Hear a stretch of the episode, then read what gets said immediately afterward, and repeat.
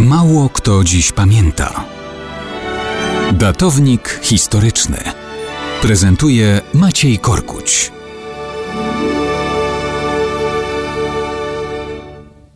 My pamiętamy 16 grudnia 1981 roku jako dzień, w którym umundurowane oddziały komunistyczne otwarły ogień do strajkujących robotników kopalni węgla kamiennego Wujek. Komunistyczne siły pacyfikacyjne zabiły wówczas 9 górników.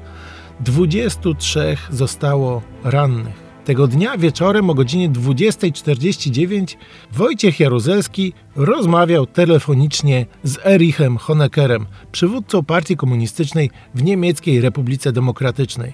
To był zupełnie inny nastrój niż ten, o którym myślimy, kiedy mamy przed oczami ofiary stanu wojennego. Honecker podziękował Jaruzelskiemu za wyczerpujące informacje o sytuacji w Polsce. Mówił w imieniu narodu niemieckiego, tego wschodniego, chwalił i deklarował pomoc. Stwierdzał tak: To dla mnie wielka satysfakcja usłyszeć od ciebie, że ludowe wojsko polskie i jednostki waszej milicji bez wahań chronią władzę ludową. Z Twojej informacji, towarzyszu Jaruzelski, wnoszę, że ogólnie oceniasz sytuację jako możliwą do opanowania.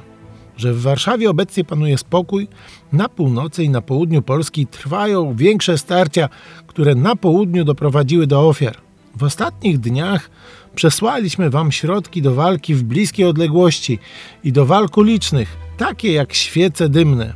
Proszę, powiadom nas, jeśli potrzebujesz dalszej pomocy. Wspomniał też o żywności, o zabawkach, odzieży, ale szybciutko wrócił do konkretów. Jesteśmy także gotowi do udzielenia pomocy technicznej, która jest niezbędna w przypadku walk ulicznych, budowy przez ludność barykad itd. Tak no, nie ma to jak sprawdzeni przyjaciele, którzy pomogą reżimowi w biedzie. Honecker na koniec dodawał pozdrowienia dla towarzyszy z Biura Politycznego Komitetu Centralnego PZPR i deklarował: Możesz być pewny, że możesz polegać na niemieckiej Republice Demokratycznej i jej Narodowej Armii Ludowej w każdym aspekcie. No cóż, niezależnie od późniejszych bajek opowiadanych przez Jaruzelskiego, wówczas dla niego wygląda na to, że był to dzień całkiem nieźle udany.